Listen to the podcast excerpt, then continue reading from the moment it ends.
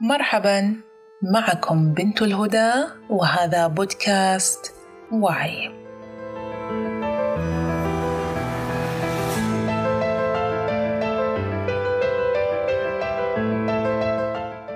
تتعدد القوى اللي تحكمنا في الحياة وتتراوح أهميتها باختلاف الظرف.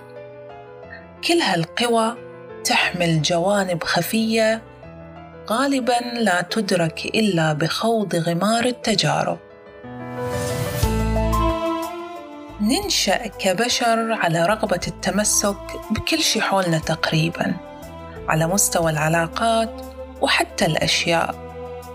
هالقوة اللي تخلينا نوغل في التشبث ويصير هاجسنا المتفرد هو حمايه كل ممتلكاتنا المادية والمعنوية.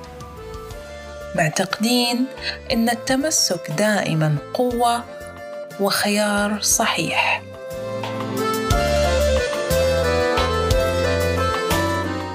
يقول وديع سعاده أليس الوصول هو التخلي عن رغبة الوصول؟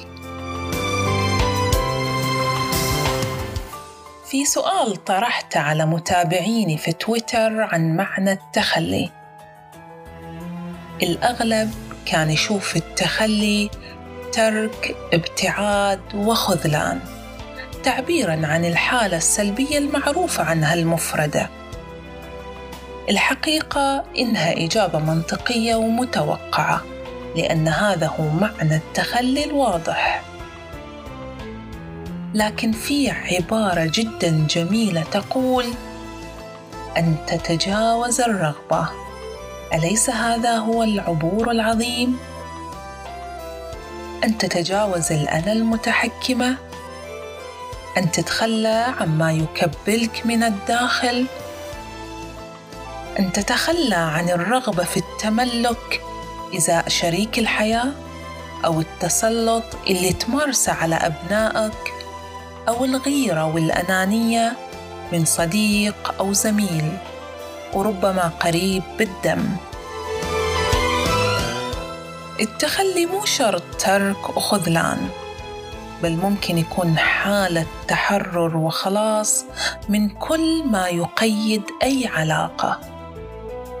بل وحتى علاقتنا بالجمادات من ممتلكات ومقتنيات قد لا تعني شيء وجودها فقط يريحنا. ويمكن تعني شيء مؤلم.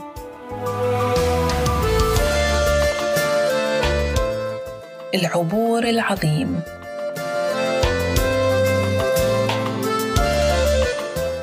هو قطع حبلنا السري بالأشياء كما ينقطع الحبل السري بين الجنين وأمه ويظل الحب قائم. هو أن نحب ونتخلى في ذات الوقت.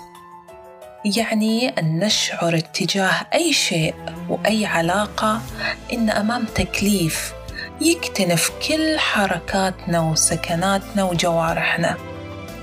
رضا الله فيه هو جسر العبور اللي يتمثل في حالة التحرر اللي يسمو بنا ويجعلنا كل لحظة نتخلى نحب أكثر ونتحرر أكثر.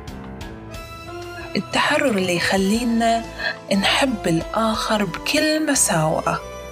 لا بل نحبه للحد اللي نأخذ بيده لتجاوزها. وكما قالت إحداهن في وصف لطيف جدا للتخلي بأنه المرحلة الملكية مع الآخرين. نعم إنها كذلك تماما. ماذا عنكم؟ هل تخليتم؟ وعما؟ دمتم بود